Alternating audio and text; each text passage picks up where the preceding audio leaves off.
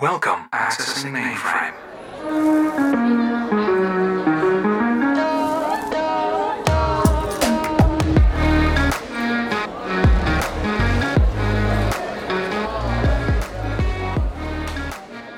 Loading. I love you.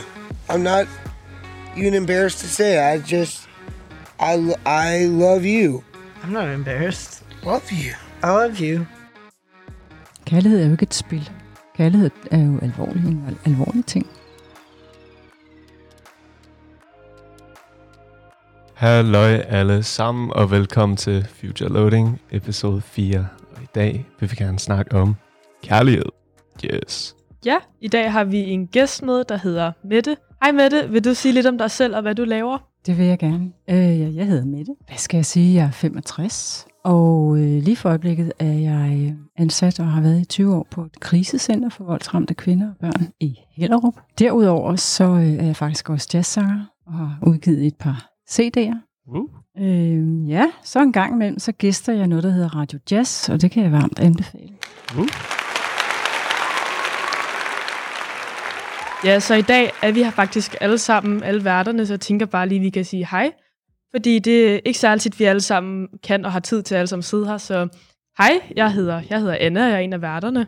Og jeg hedder Julia, og jeg er også en af værterne. Og jeg hedder Elias. Og Anna nummer to. Og Jasmin. Ja, så det er onsdag i dag, og vi skal jo snakke om kærlighed. Så jeg startede bare med at lige spørge jer om kærlighed. Det er der jo mange forskellige ting om. Altså, man kan jo tænke på alt mellem kærlighed. og Kærlighed er jo alt, kan man sige. Hvad tænker I på, når jeg siger kærlighed? Altså, hvad er det første, der kommer kommer jer til hovedet? Øhm, jeg tror, jeg tænker på den der klassiske kærestepar, kærlighed, går og kysser på hinanden og holder i hånden. Men øh, også den familiekærlighed, altså det, man, den måde, man elsker sine forældre og søskende og så videre. Mm? Hvad, hvad med dig, Mette? Hvad tænker du på, når jeg siger kærlighed?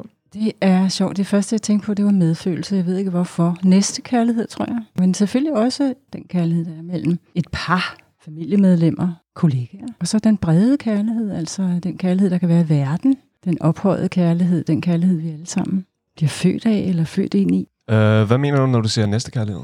Altså jeg tænker jo sådan her, kærlighed for mig, det er jo, vi vokser alle sammen af at opleve kærlighed, der strømmer mod os, kan man sige. Kærlighed, det er jo den kærlighed, man kan føle dels til sin kæreste, selvfølgelig, som er den aller næste, nærmeste, og til sin familie, men også til de mennesker, som måske ikke nødvendigvis øh, man er så tæt på, men mennesker, man får en eller anden form for øh, varm følelse omkring. Og det kan være mange ting. Altså det kan jo faktisk være folk, man slet ikke kender. Det kan være øh, folk på den anden side af jorden. Altså, jeg tror, det er den der lidt universelle kærlighed, som jeg synes kan være i verden. Hvor vi bliver bevidste om, at vi hænger sammen. Det er ikke den bibelske øh, måde, næstekærlighed. Altså, den har jeg jo fået serveret med morgenmaden. Min mormor var nærmest indramationsk, ikke? Så, Det kan jo være rigtig svært at sætte ord på, ikke? Altså, det er på en eller anden, et eller andet niveau rimelig udefinerbart, hvad kærlighed ligesom er, fordi det er ligesom noget, man lærer for sig selv på en eller anden måde. Jeg tror for mig, så er det lidt et, um, at føle et ansvar over for en anden person, og ligesom have et behov for at være sammen med nogen på en eller anden måde, ikke? mm. Hvad, hvad med dig, Anna? Den kærlighed, du udgiver, eller giver til dine venner, er det også den samme kærlighed, du giver til din, din familie? Det synes jeg er lidt svært at svare på, fordi altså, jeg tror, jeg forbinder kærlighed med at ligesom sætte pris på dem, man har omkring sig, og ligesom værdsætte det, de gør for en. Vise respekt over for dem, ligesom de forhåbentlig også gør tilbage, så det er gensidigt, øh, hvilket jeg også synes er virkelig vigtigt at have med, når det er, man taler om kærlighed, at det ligesom er gensidigt, og ikke bare... Fordi det kan virkelig blive svært, hvis det er, det ender med kun at være den ene vej. Ja. Ja, hvad med, hvad med sådan noget kærlighed for sig selv, altså self love og kærlighed til ens egen identitet, og hvordan, hvordan man, ja, man kan lide sig selv. Altså det tænker jeg i hvert fald, der er mega, mega vigtigt at udtrykke den kærlighed for sig selv, og huske at sige til sig selv, at jeg elsker dig fandme en gang imellem, ikke? Altså, Ja. Altså, nu taler vi rigtig meget om forskellige former for kærlighed, og hvad kærlighed egentlig betyder for os. Men øh, jeg lavede lidt research for inden, og fandt syv forskellige former for kærlighed. Og jeg kan lige prøve at liste dem for jer. Så der er den lidenskabelige og seksuelle, den venskabelige, forældre til barn, næste kærlighed, uforpligtende, praktiske og selvkærlighed. Og jeg vil bare ligesom spørge ud i rummet, synes I, at kærlighed er sådan så opdelt, at man ligesom kan dele det ind i de her syv forskellige former, eller krydser kategorierne ligesom hinanden? Det er altid kedeligt at dele ting op på den måde, synes jeg. Det, det er sådan en lille smule kedeligt. Ikke? Det, er ligesom en, det lyder lidt som sådan en, en middag. Ikke? Først så skal vi have laksemad, og så skal vi have en steak, og så skal vi have... Jeg tænker, jeg synes, det er interessant, det der med selvkærlighed. Ja, jeg er helt enig. Jeg synes, man skal passe på med at overanalysere kærlighed for meget mm. definitionerne. Øhm, hvis du skulle definere kærlighed med det, mm. hvad vil du så beskrive kærlighed som? Ej, hvor er det et godt spørgsmål. Det er også et svært spørgsmål. Det er da et rigtig godt. Det har jeg egentlig aldrig tænkt over, tror jeg. Øhm, jamen, jeg tror jo for mig, altså hvis jeg griber, jeg er næsten nødt til at gribe min egen spinkle barm her, ikke? For mig er det jo nok, det er jo lidt ligesom en flod, ikke? Altså, en flod? Kan, ja, en flod, ja. Eller en, altså en flod kan brede sig, øh, den har, den har afstikker og sådan noget. For mig, jeg tror jeg, billedligt set, tror jeg, at kærlighed er noget, der der flyder og er til rådighed. Det er måske en energi, vi kan læne os ind i. Det er noget, vi kan trække noget ud fra. Det er noget, vi kan suge til os. Det er noget, der kan blive givet til os. Det er noget, vi kan give til andre mennesker, til dyr, planter, til verden. Jeg tror, jeg oplever kærlighed af sådan en anden form for, jeg skulle sige det, sådan en, en, en, en brusekabine med en bruser, der bare kører hele tiden, hvor vandet, hvor kærligheden kører. Hvis nu vandet var kærligheden, så, så kører den faktisk hele tiden. Og det vi kan, er, at vi kan læne os ind i den. Vi kan tage bad i den, og vi kan nøjes med at række en hånd ind. Tage noget af det, og vi kan drikke af det, vi kan tage det med os ud. Vi kan blive våde i det, vi kan gå våde ud i verden med den her kærlighed. Jeg oplever det som sådan en, en strøm af en eller anden art. Ikke? Og det inddrager alle de syv forskellige slags kærlighed, som Julia lige Ja, så alle dem, ja, og alle dem, der ikke er blevet nævnt. Ikke? Øh, og jeg tror, hvis jeg altså, skal sige noget, så tænker jeg, at hvis vi kan suge, hvis vi kan finde ud af at suge den her energi til os, så tror jeg, at at det at fylde sig selv op med den energi, er nok det allervigtigste her i livet, fra vi bliver født, og så kan man dele ud af den, men hvis ikke man har den til sig selv, så er det svært at, så tror jeg, det er svært at dele den ud til andre. Det er også svært at føle den fra andre. Altså, det er jo det, du snakker om selvkærlighed. Hvad lige før nævnte vi lidt om, hvad vi tænker på, når vi sagde kærlighed. Det blev meget sådan noget kærester og hænge op af hinanden og sådan noget. Så. Det er da også dejligt at hænge op af hinanden. Jeg havde bare lige en idé. Det er fordi, nu når du nævner det her med flod, Mm. Og ligesom, at man kan give til andre og give til sig selv. Jeg har længe mødt den her, hvad kan man sige, sætning om, at man kan ikke elske nogen, før man elsker sig selv. Og så har jeg egentlig bare jeg tænkt i anledning af, når du kommer, mm. hvordan du har det. Altså, hvilket synspunkt du har på det. Mm. Fordi nogle gange, så føler jeg det godt, at jeg godt kan elske andre, selvom jeg, det er ikke fordi, jeg ikke elsker mig selv, men jeg vil da være ærlig at sige, at jeg nogle gange har det svært med ligesom at skulle se det positive med mig selv, og mm. have det lettere ved ligesom at bare at elske andre, mm.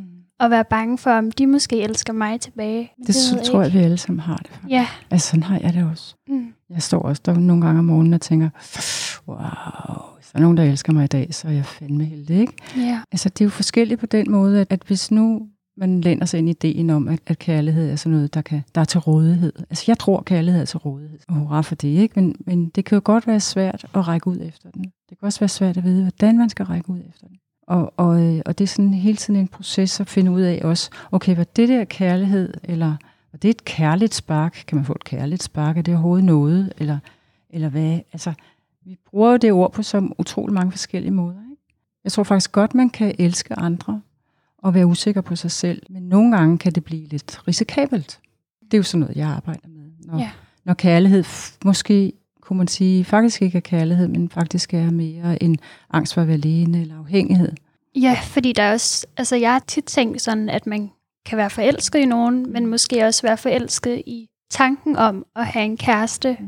Og så, så er det jo spændende at kigge på, og øh, hvad handler det om? Og handler det om at være alene? Og, og vi, altså, jeg tænker, øh, vi er jo her i verden, og vi har jo et, et meget stærkt, altså vi har sådan et, det vi kalder et velfærdssamfund her, men der er jo også nogle normer i det her liv. Er der jo nogle normer om, hvad rigtig kærlighed er, ikke? Og, og på hvilken måde man er, man bliver mere eller mindre rigtig som mand eller kvinde i et kærlighedsforhold. Der er jo alle mulige ting i gang hele tiden i samfundet omkring, hvornår er man rigtig, hvornår det er rigtigt. Øh, at man, at man kun, elsker man kun hinanden, hvis man bliver gift? Øh, kan man bo to mænd sammen, eller to kvinder sammen? Kan man øh, have en aldersforskel på 20 år? Er man så, tager man så stadigvæk lov til at sige, at man er forelsket? Og så der er utrolig mange ting i gang, ikke? Som, øh, som jo er på en eller anden måde, jeg tænker, den strøm, jeg snakker om, den strøm er sgu ikke så enig i, at der skal være alle de der regler, vel? Jeg tror, kærlighed er kærlighed. Øh, og så længe kærlighed er god, altså på den måde, at, at kærlighed ikke bliver skadelig. Og så kan man spørge sig, kærlighed overhovedet blive skadelig? Eller er det noget andet, ikke? Jo, men jeg vil bare spørge ind til, for nu kom du selv lidt ind på det, det her med skadelig kærlighed, fordi jeg har Ja. skrevet ned ordet toxic, Mm. fordi at have et toxic relationship, hvad Ja. betyder det? Altså kan to Ja. mennesker godt, er det et, hvad er et dårligt forhold? Kan man godt elske hinanden og stadig være et dårligt forhold, eller hvordan fungerer det? Det er et super godt spørgsmål. Det tænker jeg, også du arbejder med. Det spørger vi hinanden om, og øh, os selv om hele tiden. Jeg tror godt, at et forhold, altså et, et forhold mellem to, hvad skal man sige, en kommunikation mellem to mennesker, som et forhold jo er. Altså, forhold er jo også en måde at kommunikere på med hinanden. kan godt være giftigt, det vil jeg sige. Det har jeg set mange eksempler på. Øh, men man kan spørge sig, om det er kærlighed. Lige indtil det, så har jeg faktisk også et lille spørgsmål til dig, som altid har været meget diskussion i min vennekreds. Det med at have sex uden at være forelsket, uden der som sådan er en direkte kærlighed til hinanden. Kan man godt det? Altså kan man godt øh, have sex og være int- intim sammen med en anden person, uden at der er som sådan direkte kærlighed blandt hinanden? Det synes Søren Brostrøm, man kan, ikke? sex er godt, sex er sundt, sex er endelig, have endelig noget sex, men tal en test først, ikke? Mhm. Igen, der er jo nogle normer omkring det i vores samfund, ikke? Altså, øh, og nogen mener, det kan man godt, og nogen mener, det kan man ikke. Jeg tror, det også det handler om, hvordan man er indrettet. Jeg tror på en måde godt, at man kan nyde sex, selvom man ikke nødvendigvis er forelsket, fordi sex også har noget at gøre med krop, og, øh, og jeg tror godt, man kan have god sex med folk, som man ikke nødvendigvis er vildt forelsket i, men godt kan, men jeg tror, man skal kunne lide dem. Altså. øh, så, så det tror jeg på en måde godt, øh, man kan. Det med at bilde sig selv ind og være forelsket, det tror jeg faktisk, der er meget, meget normal ting efterhånden. Hvilket Mm. selvfølgelig er mega, mega ærgerligt, kan man jo sige. Men det tror jeg faktisk, de fleste går og oplever derude. Mm. Øhm, jeg har da også helt sikkert selv oplevet, at jeg har bildt mig ind, at jeg har været forelsket i en, i en partner, men så faktisk ikke har været det. Og det ender som regel ikke godt ud af mine erfaringer og mine venners erfaringer. Lige for at komme tilbage til det der med sådan nogle toxic forhold, eller hvad man skulle kalde det. Ikke? Um, altså, der er jo eksempler på familiemedlemmer, men jeg synes, det, er meget, det har nok meget at gøre med det her lidt ubetinget kærlighed. Mm. At uh, du har måske en far, som Mm. drikker utrolig meget, eller Ja. er misbruger på den ene eller den anden måde. Ikke? Hedder det? Og selvom hvor meget han ligesom gør imod dig, så vil du altid elske ham. Mm. Øh, Selvom han har sat dig gennem et helvede på en eller anden måde. Ikke? Mm. Og det er lidt, at man bliver nødt til at sætte sig selv det spørgsmål om, er det her en person, jeg gerne vil have som bekendt, som en ven, eller en tæt ven, eller som en kæreste, ikke?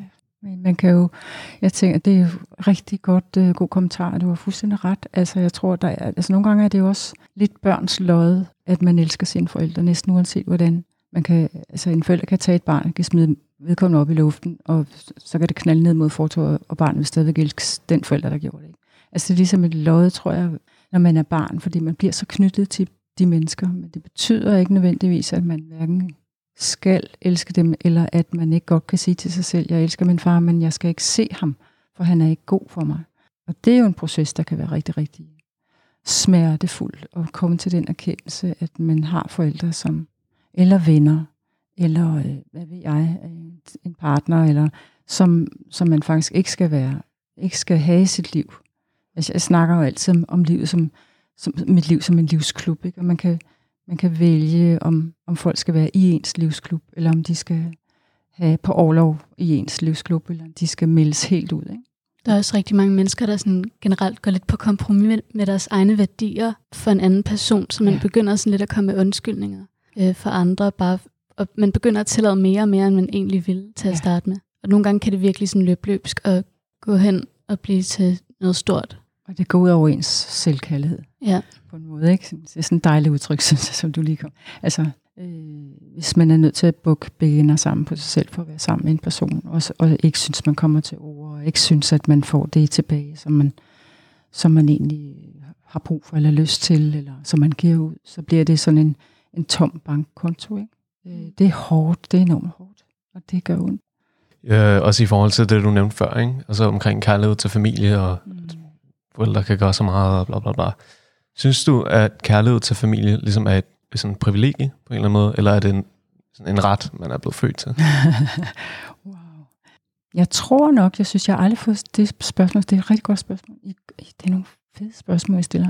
Jeg tror nok, at jeg synes, at kærlighed på en måde er et meget stort privilegie. Altså, hvis man kan læne sig ind i den der strøm, hvis, strøm, hvis man kan finde strømmen, og man kan læne sig ind i den sammen med nogle andre, så er man jo et sted i verden, som er, er rart at være. Ikke? Og, og det er jo ikke alle, der har det lov, kan man sige.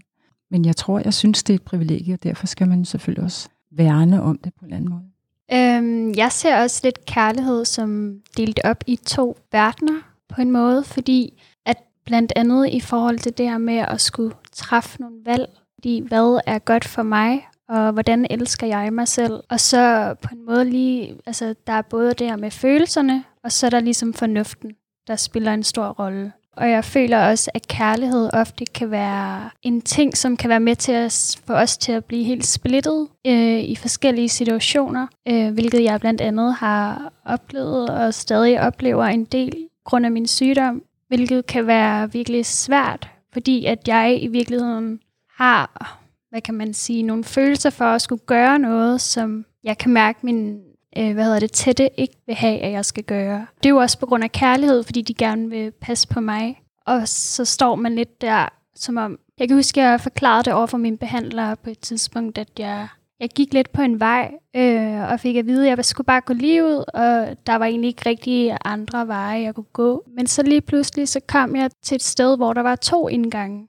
Og så skulle jeg ligesom selv vælge, skulle jeg gå til højre, eller skulle jeg gå til venstre? Og der var ligesom ikke nogen, der sagde, hvor jeg skulle gå hen. Der var måske nogle fordele ved at gå den ene vej og den anden vej, men der var ligesom også konsekvenser af at gå enten den ene eller den anden vej. Og det har jeg i hvert fald oplevet, og jeg tror også, der er rigtig mange andre, der ligesom oplever det med, at man føler sig splittet og adskilt, fordi hvad skal man egentlig gøre? Skal man ja, på forskellige måder med kærlighed, både fordi, at man ligesom måske kan sove nogen ved at gøre det ene, eller skal man tænke på sig selv, eller skal man tænke på andre?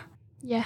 Så snart man ligesom vælger noget, så, så fravælger man jo noget andet, ikke? Ja, Hvad hedder det? Men det du mener med sådan, kan du lige forklare igen, det du mener med at opdele kærlighed i to, i to ting på en eller anden måde? Du har ellers ret godt forklaret det, ligesom der var fornuften, og så var det det, man havde lyst til, og så var det det fornuftige del, fordi det adskiller sig ret ofte inden for kærlighed, synes jeg i hvert fald. Jeg ved godt, det ikke er smart det her, men nej, hvor har jeg bare lyst til at gøre det, fordi det er mit hjerte beager eller har lyst Præcis. til. Det der med, at kroppen på en måde bliver styret af nogle følelser, og pludselig så er det ikke fornuften, der taler til en. Det er ligesom bare følelserne, der får en til at reagere på alle mulige ting, og ligesom får en til at måske tage nogle valg, som man måske udefra ikke vil se som de rigtige valg. Helt sikkert. Det her med at opdele kærlighed, jeg ved ikke, jeg, føler lidt, det, det giver lidt en illusion af, at, at vi har nogen kontrol overhovedet på et eller andet punkt, ikke? Altså, kærlighed er selvfølgelig sådan noget af det bedste, vi gør, men jeg tror ikke rigtig, vi kan styre, hvornår at vi elsker noget. Altså, man vil sikkert, der er mange, der falder for mennesker, som, eller holder meget af mennesker, som de aldrig vil have forestillet sig. Altså, det, jeg tror ikke, det, det er ikke så meget noget, man kan sætte tal eller procenter på, men øh, det er bare noget, der er der i luften. Ja, der er også det der med tiltrækning, ikke? Altså, jeg kom bare til at tænke på noget i mit liv. Nu skal jeg nok lade være med at komme lange tirader om, øh, om mit liv, men, men øh, at tiltrækning er altid kærlighed, ikke? Kan man være tiltrukket af et menneske, uden at der nødvendigvis, uden at man bliver forelsket, eller uden at det måske er kærlighed, eller er det, handler det om, at når man føler en tiltrækning, så er der en eller anden stemme ind i ens hoved, der siger, så er det kærlighed. Ikke? Det der med, at vi alle sammen lever inden for en eller anden norm, kultur omkring, når man føler sådan der, så er det det her. Men det, der kan være meget forvirrende og frustrerende i livet, det er at spørge sig selv hele tiden.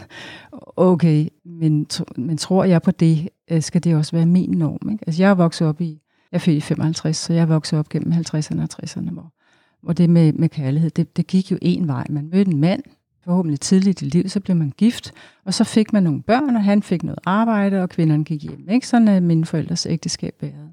Og hu hej, hvor det der også nogle gange gik derudad, og galop ud over øh, stepperne, ikke? hvor jeg tænkte, hold nu gift, altså skulle de overhovedet have været gift, de to, ikke?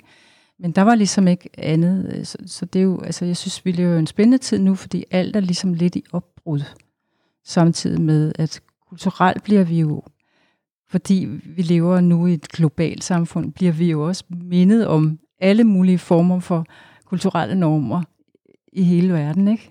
Så det kan være svært at finde ud af, hvad, hvad der er det rigtige, og hvad der er det forkerte. På en eller anden måde, så er det vel sådan, hvis det er rigtigt for, for mig, så er det vel rigtigt for mig. Men igen, som du nævner, så kan man også komme til at bevæge sig ud i noget, som måske egentlig ikke er så godt for en, fordi ja, det kan være, fordi man bliver tiltrukket af en eller anden grund, som jo ikke altid kan være nem at vide. Altså, jeg er da blevet tiltrukket af, nem, af, af nogle mænd, som så kan man sidde her der og tænke, hvorfor i alverden blev jeg så lige det? Ikke? det, det blev jeg. Der er også fysisk øh, og psykisk tiltrækkelse. Mm. Altså, da man Ja. først kan være tiltrukket til en person udseendsmæssigt, og så lige så snart de åbner munden, så forsvinder det med det samme. Altså, Been there, done that. Ja. eller omvendt for den sags skyld. Altså, man ikke er Uh. tiltrækket umiddelbart til at starte med, men det ender man så med at blive. Ja. Fordi de bare kan være de bedste personer nogensinde jo. Eller en krop kan man også blive tiltrukket. Man tænker, wow.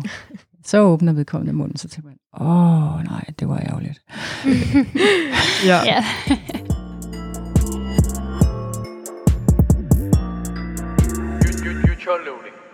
Øhm, for at gå lidt videre i episoden, så den ikke bliver mega, mega lang, tænker vi begynder at snakke lidt om forelskelse, som vi allerede er begyndt at drage, øh, drage os lidt ind på. Nu har jeg været forelsket to gange i mit liv. Og jeg må indrømme, det har virkelig været en rutsjebane. Det har været besat af, ligesom, besat af mine følelser igen. Det med fornuften, den var bare gone for et moment. Og sommerfuglene i maven, de var kørt på fuldtid non-stop. Og, altså, har I oplevet det samme? Kan I relatere til det, jeg siger? Oh yeah. Og mere end en gang, vil jeg sige. Var jeg også lidt ældre end dig. Men den sidste forelskede, jeg havde, den har jeg sådan set stadigvæk. Det er min kæreste, og det var 17 år siden. Ikke? Og jeg opførte mig som teenager fuldstændig, indtil jeg fandt sådan, jeg håber ikke, han lytter med, øhm, giv ham ikke adressen, øhm, til det her program.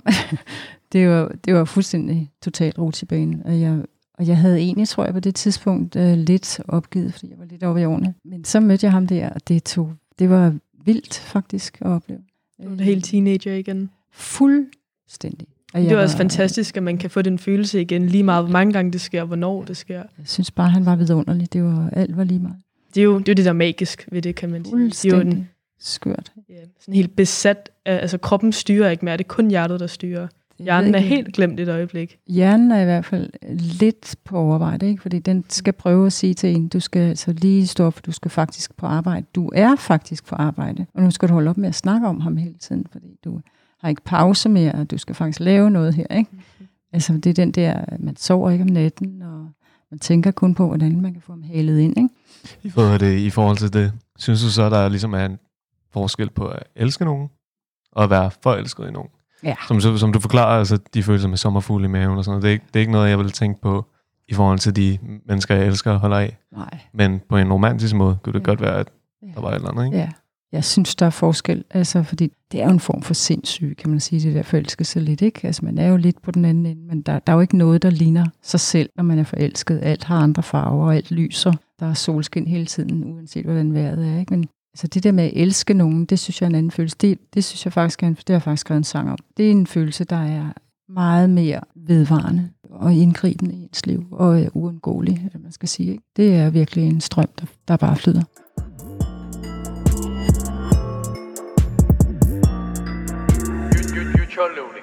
Hvad er din beskæftigelse hedder på dansk? Jeg er psykoterapeut. Psykoterapeut? Jeg er faktisk både pædagog og psykoterapeut. Super. Altså i min egenskab, hvor jeg arbejder nu, må, man, må jeg ikke kalde mig psykoterapeut, men jeg er uddannet psykoterapeut. Mm. Så med det, når nu du sidder og svarer på vores spørgsmål, og Fantastiske hele det her spørgsmål. med kærlighed, er det, er det din personlige side, eller er det din øh, psykoterapeutiske? Jeg har mest svaret som mig selv, synes jeg. Mm. Øh, undtagen, når vi snakker om det der med, med the toxic, den giftige kærlighed, der tror jeg, jeg er lidt mere over i, i erfaringer fra, fra det arbejde, jeg har. Jeg, altså fra det, jeg beskæftiger mig med øh, hver dag. Ikke? Angående det med toxic eller giftige forhold, så hørte jeg en konspirationsteori i går, som jeg tænkte, at du måske kunne øh, ja, bekræfte eller benægte. Jeg læste, kvinder er mest tiltrukket af de mænd, som er svært at afkode. Wow, det var noget af en generalisering. det tror jeg simpelthen ikke. Det tror Altså, jeg kender ikke der kvinder, der ikke, der ikke har det sådan. Mm. Som ikke synes, altså, som, som ikke synes mænd er svære at afkode. Er de svære at afkode? Altså, nogle er da ret komplicerede. Jo, men det er der også kvinder, der er. Uh, kvinder kan være meget komplicerede. Bare spørg mænd. Altså, jeg synes, vi kan jo være helt, for, altså undskyld udtryk, vi kan, da være, vi kan være helt forfærdelige øh, komplicerede og, og, og indviklede at forstå. Bare spørg alle parterapeuterne.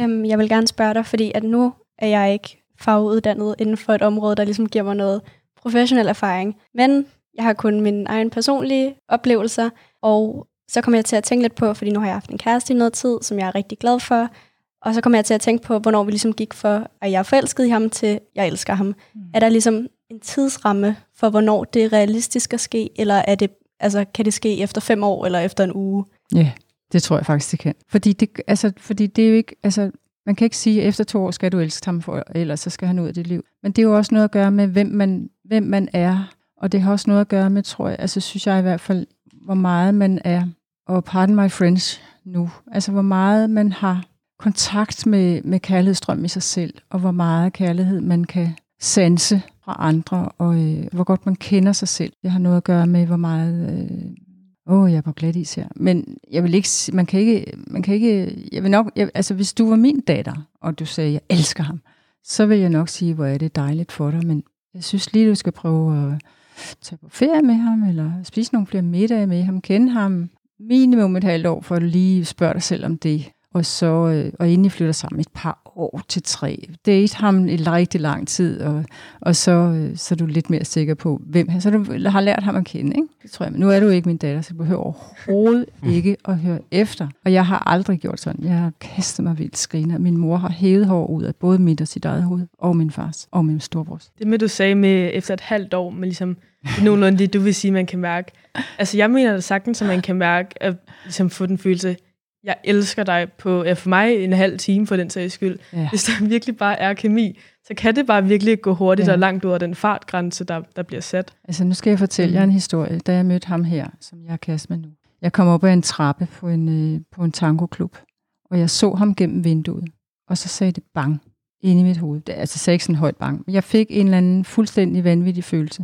Og jeg havde det bare sådan, der er han. Og det var ikke nogen, altså det var ikke Guds stemme. Jeg havde bare en helt klar fornemmelse af, at ham der, altså det var som om, det var meget, jeg kan næsten ikke, øh, altså det er meget svært at forklare, hvad det var, der skete. Jeg havde en meget stærk fornemmelse, og den øh, bredte sig bare øh, mere i løbet af aftenen, hvor vi også fik danset lidt tango og, og øh, så videre. Ikke? Altså det, var, det kan jeg faktisk ikke forklare, og det, det bryder med alle regler for, hvornår man elsker nogen og, og alt sådan noget der. Ikke? Og jeg ved ikke, hvad det var, men jeg tror, jeg elskede ham.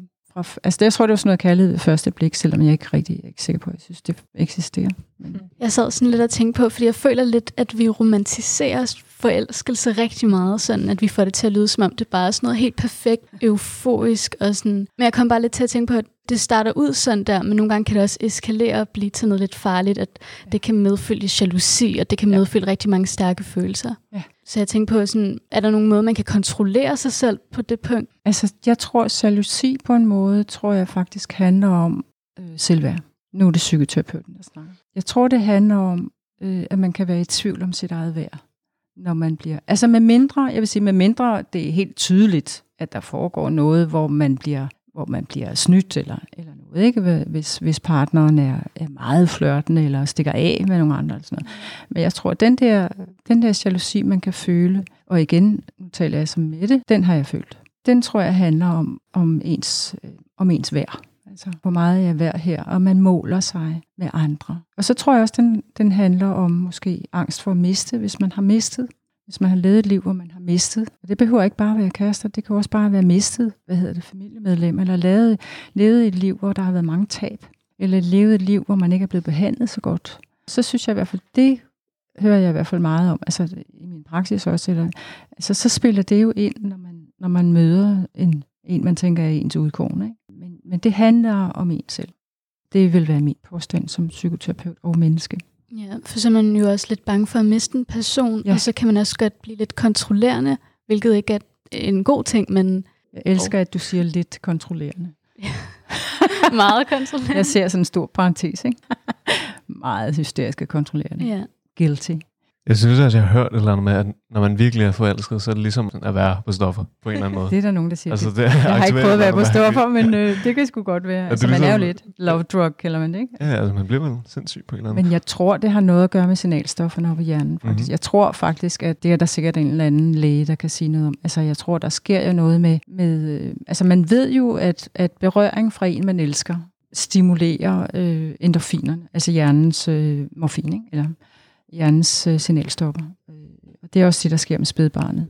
Altså, det ved man rent faktisk. Og jeg tror, at at blive forelsket, tror jeg, så, så tror jeg, der er, der kan godt komme en overproduktion op i, øh, op i dopaminafdelingen, ikke? Eller, eller serotoninafdelingen. Men kærlighed ved første blik, er det noget, du tror på? Fordi at, Det gør jeg jo. gør du det?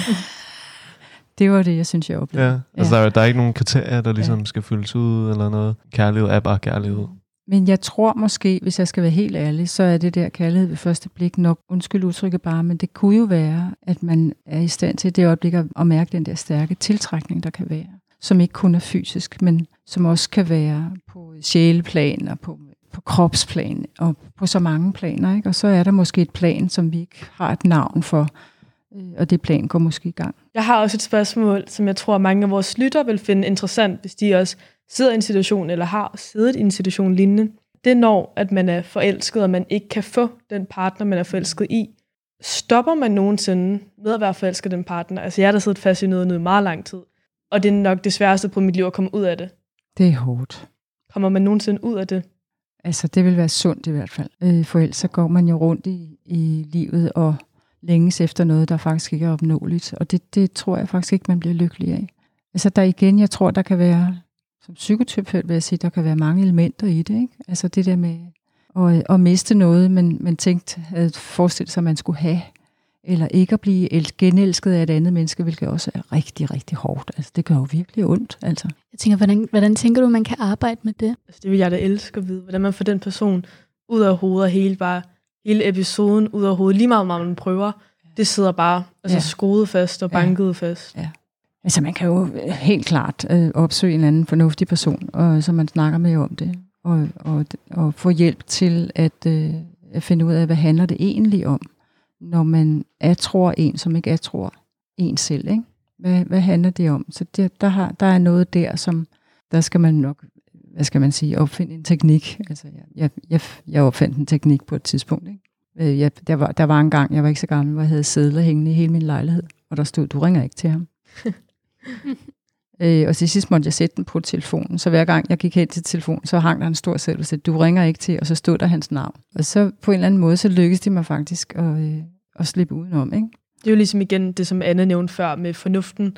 Ja. Den, den er der ikke rigtigt, så det med, ja. at du skal skrive, så du faktisk ikke glemmer den. Vær din egen bedste ven der, ikke? Ja, altså, lige præcis. Den der med at spørge sig selv, hvis jeg var min bedste veninde, hvilket råd vil jeg så give mig selv, ikke? Men også, at, at nu er jeg jo psykoterapeut. Jeg vil sige, man kan få mange, man kan få mange gode ting ud af at snakke med, med en rolig person, som sådan kan, kan stille nogle gode spørgsmål til en omkring, hvad, hvad var det, du var så optaget af. Og nogle gange er sådan nogle forelskelser jo også projektioner af en selv. Altså, at vedkommende står for noget, man ikke selv synes, man står for, men som man måske alligevel faktisk står for.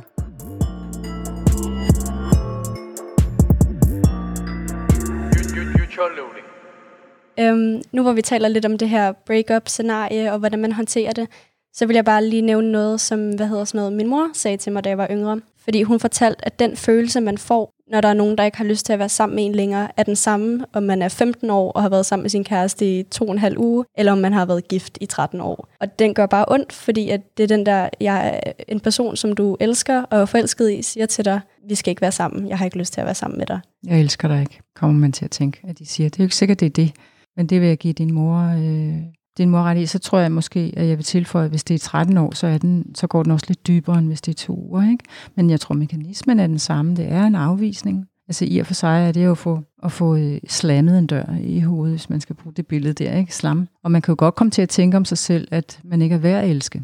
Men det tænker jeg vel også rigtig meget i forhold til det her med selvkærlighed. Mm. Fordi så kan man jo komme i tvivl om, at jeg er værd at elske, og er der nogen, der gider at elske mig? Ja, altså blive mega usikker på sig selv, ja. og man så tør at øh, prøve at møde nye mennesker, som så kan ja. elske dig tilbage. Ja, men jeg tror, der er en soveproces i det.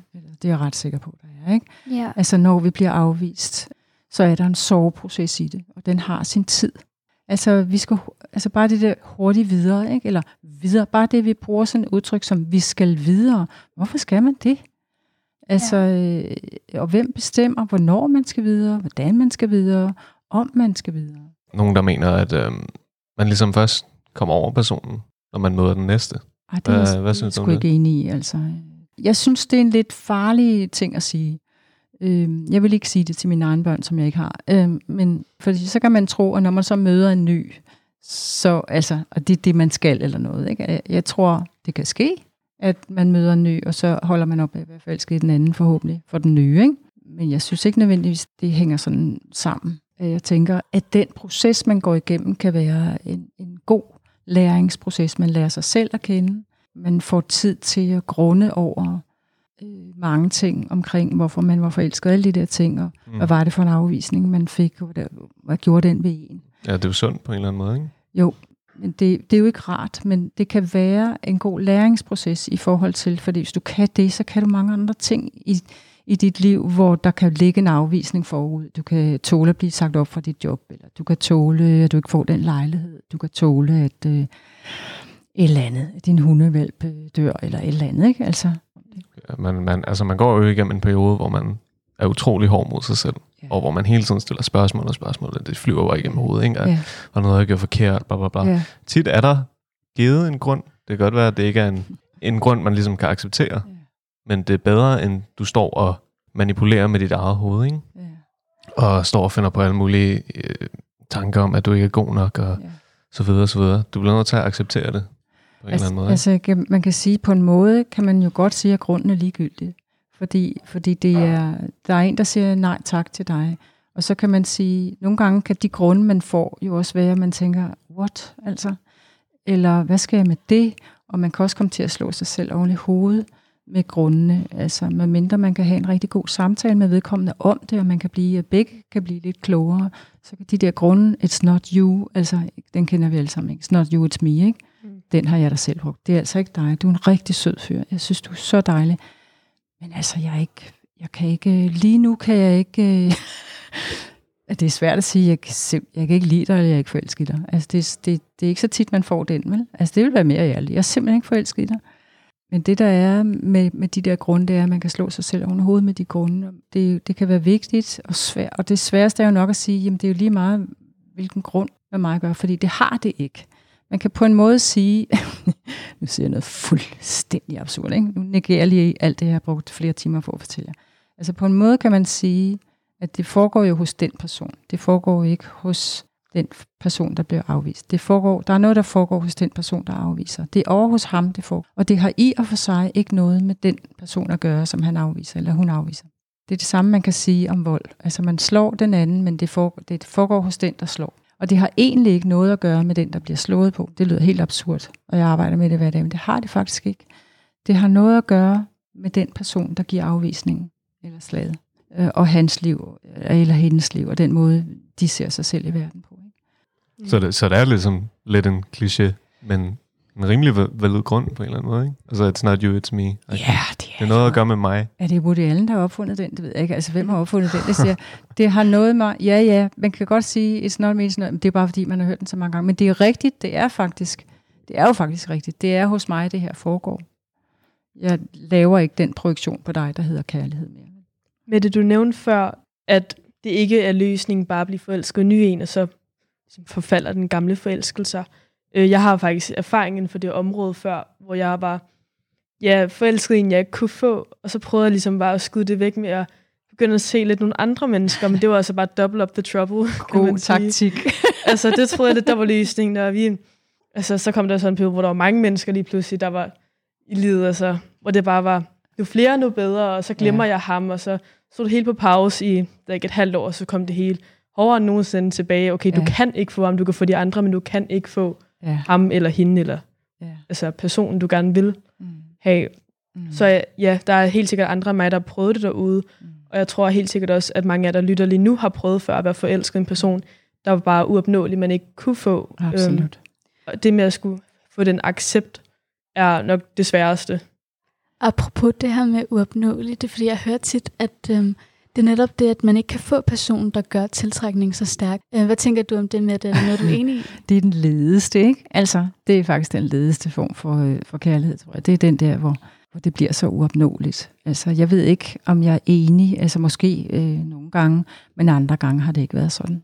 Derfor kommunikation er så vigtig. ikke? Ja. Altså, det der med hele tiden at skulle læse i koder og hele tiden Ja. spørge, er der noget her? Øh, kan, kan jeg gøre det her? Ja. Kommunikere med hinanden, ikke? Klar i altså, spyttet. sæt det klart, og Ja. ikke stå og holde en på krogen, eller hvordan man skal kalde Og det. være ærlig, altså øh, være ærlig med sin følelse. Jeg tror, man skal være, jeg tror, det er godt at være ærlig med, med alting øh, fra starten i virkeligheden, ikke? så folk også ved, så man ved, hvad man går ind til, så man ved, om man er på samme pace, eller om man har samme værdier, eller et eller andet. Ikke? At man, man ligesom melder ud, sådan her er jeg, altså det man ved om sig selv, ikke? Så udvikler man sig jo gennem hele livet og ændrer sig meget. Lige det, du sagde, Elias, øh, det bare skal være ærlig og have kommunikation over for hinanden. Det er ligesom også det der med i dag, ej, jeg skal lige vente et minut med at svare ham og åbne snappen, Ja. ja. fordi så tror han, jeg er desperat, og alt sådan noget der. Jeg siger virkelig, cut the crap, for at sige det lige ud, fordi det der med at have kommunikation, og bare kunne være ærlig over for sig selv og sin partner, for den sags skyld. Hvis man ikke kan det, så er der ikke så meget ved det. Så bare skriv til personen, hey, jeg synes, du er mega sød og nice, kunne vi finde ud af noget? Ja. Så gå en tur og se, hvor det ender, agtigt. I stedet for at hele det der forløb med, der i hvert fald foregår nu over sociale medier, virkelig meget, eller en kæmpe del af det i hvert fald. Øhm, for alle mine veninder sidder der hver dag, ej, okay, der er gået fem minutter, nu skal jeg åbne den. Eller jeg skal lige vente lidt med at svare ham, fordi så bliver han lidt irriteret, og hele den der leg, der ligesom bare fortsætter i det der ja, mærke som en evighed. En form for tortur, vil jeg kalde det. Altså, Helt jeg har sikkert, aldrig været altså. tilhænger af det. Altså, øh, det har jeg faktisk aldrig. Jeg kan aldrig kunne fordrage det der med, så skal man spille kostbar. Jeg aner ikke, jeg ved ikke engang, hvordan man gør. Ja. Øh, faktisk. helt enig. Altså, eller, eller, eller, eller køleskabsmetoden, kender I den? Den er også god.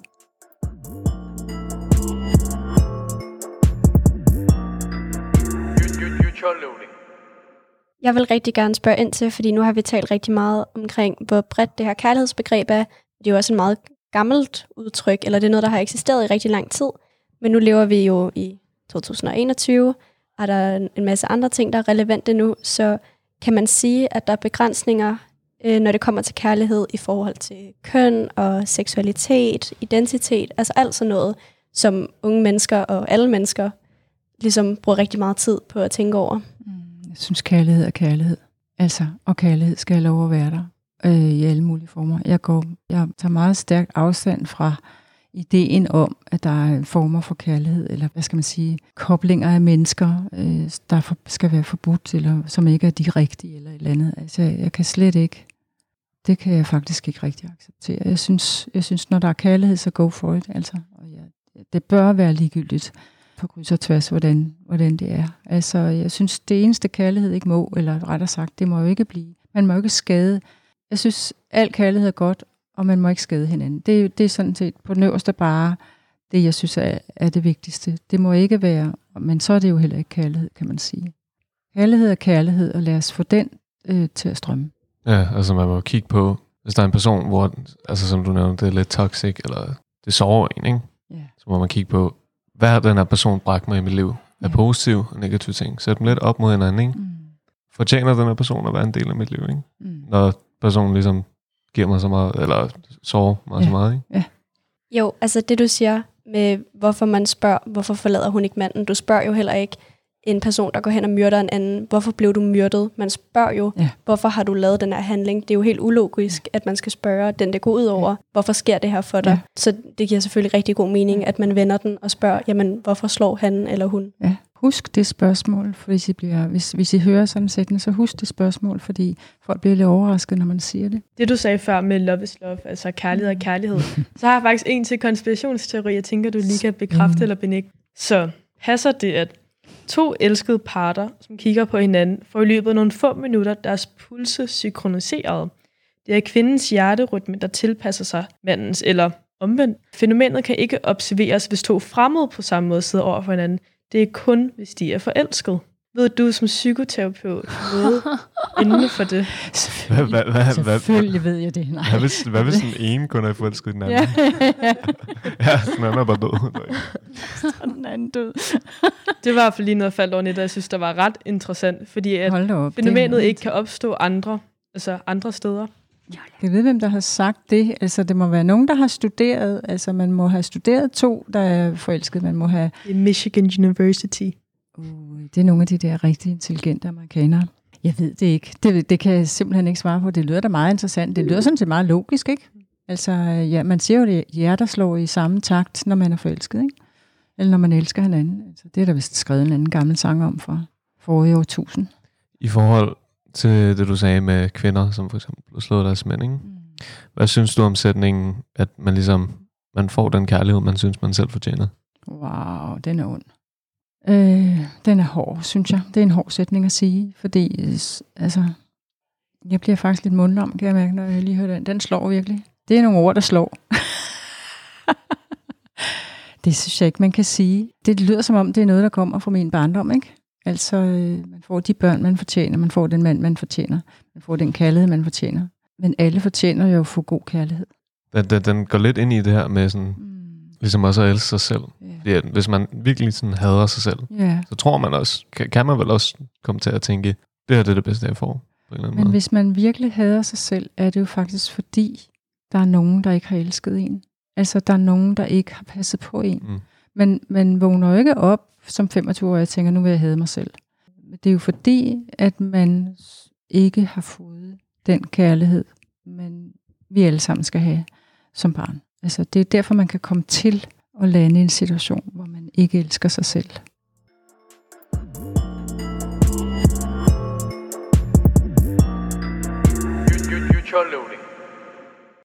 I love you.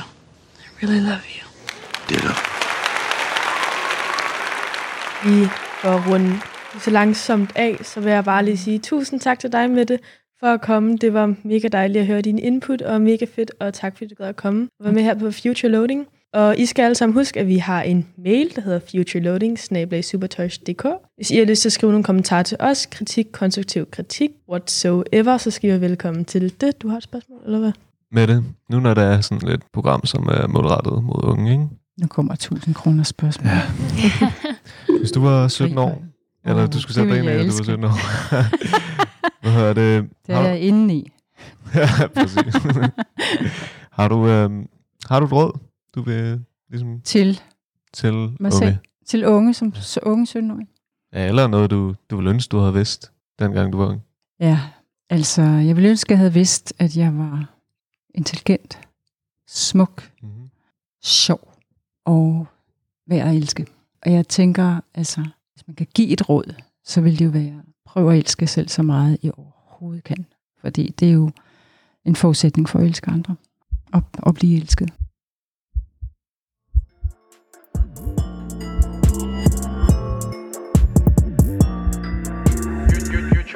Tusind tak, fordi jeg måtte komme, vil jeg bare lige sige. Jeg har virkelig nyt at være i, selskab med så mange underlige unge Det er da så mennesker. skønt, du kunne komme. Kvikke og Det har virkelig givet nogle Smukke. nye synspunkter på emnet, synes jeg. Også i forhold til det her med en flod og Mm. strøm af kærlighed. ja, er det ikke smukt? Rosebadet. Ja, Brusebad Super og kærlighed. Ja. Tænk på det, Mm. når I står under bruseren. Det er ja. Ja, det kommer der ind i hovedet. Jamen, ja, tusind tak for, at du gad at med. Tusind, det var tak. mega Tak nice. Ja, som sagt, vi er Future Loading. Vi ligger på Spotify og ja, de fleste streamingtjenester, hvis du kunne være interesseret i at gå ind og høre noget af det. Det vil jeg. Øhm, ja, og vi har også en e-mailadresse, der hedder futureloading Hvis I har lyst til at gå ind og skrive noget feedback eller konstruktiv kritik, eller bare inputs, jeg synes, vi skal snakke om. Tak for i dag. Det var kærlighedsepisode nummer 1. Vi tænker, vi deler det op, så vi får en både del 1 og del 2, da det er ret stort emne, og ja, masse, masse ting, kærlighed går ind under. Som de andre gange, så vil jeg bare sige tak, hvis I stopper her og lytter med. Tak, fordi I hørte med. Men som sagt, vi er stadig nye mennesker, eller nye ansigter for hinanden. Så vi har det her card game, som vi også har med i de andre afsnit, her til sidst, hvor vi skal prøve at gætte nogle assumptions omkring hinanden.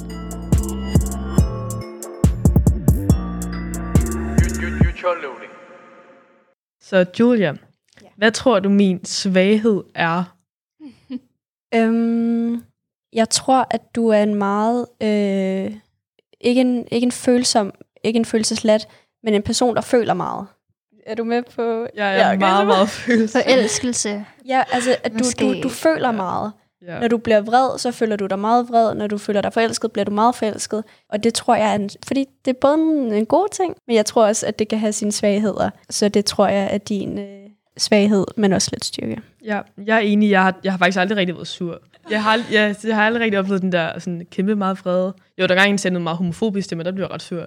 Øhm, men ellers sådan, jeg føler som, jeg, jeg er ret følsom person. Der skal ikke så meget til, før jeg bliver lidt butthurt. Eller sådan, ked af det. Okay, hvad så, Julia? Elias, Yes. hvilke dele af dig selv ser du i mig? Hvilke dele af mig selv? Hmm. Jeg tror, at du er rigtig god til at sætte dig ind i, hvordan andre har det. Og det er en god kvalitet. Ja, det er også en kvalitet, du selv har. Det håber jeg. Ja. Nå ja, det er mig. Hey. Hvad hedder det? Banana? Mm-hmm. Hvad er jeg mest kvalificeret til at give råd om? Ja. Ja. Hvad? Jeg skal lige tænke. Det er fint nok. Bare kør jingle-musikken. Ej, jeg synes, det er svært at svare på.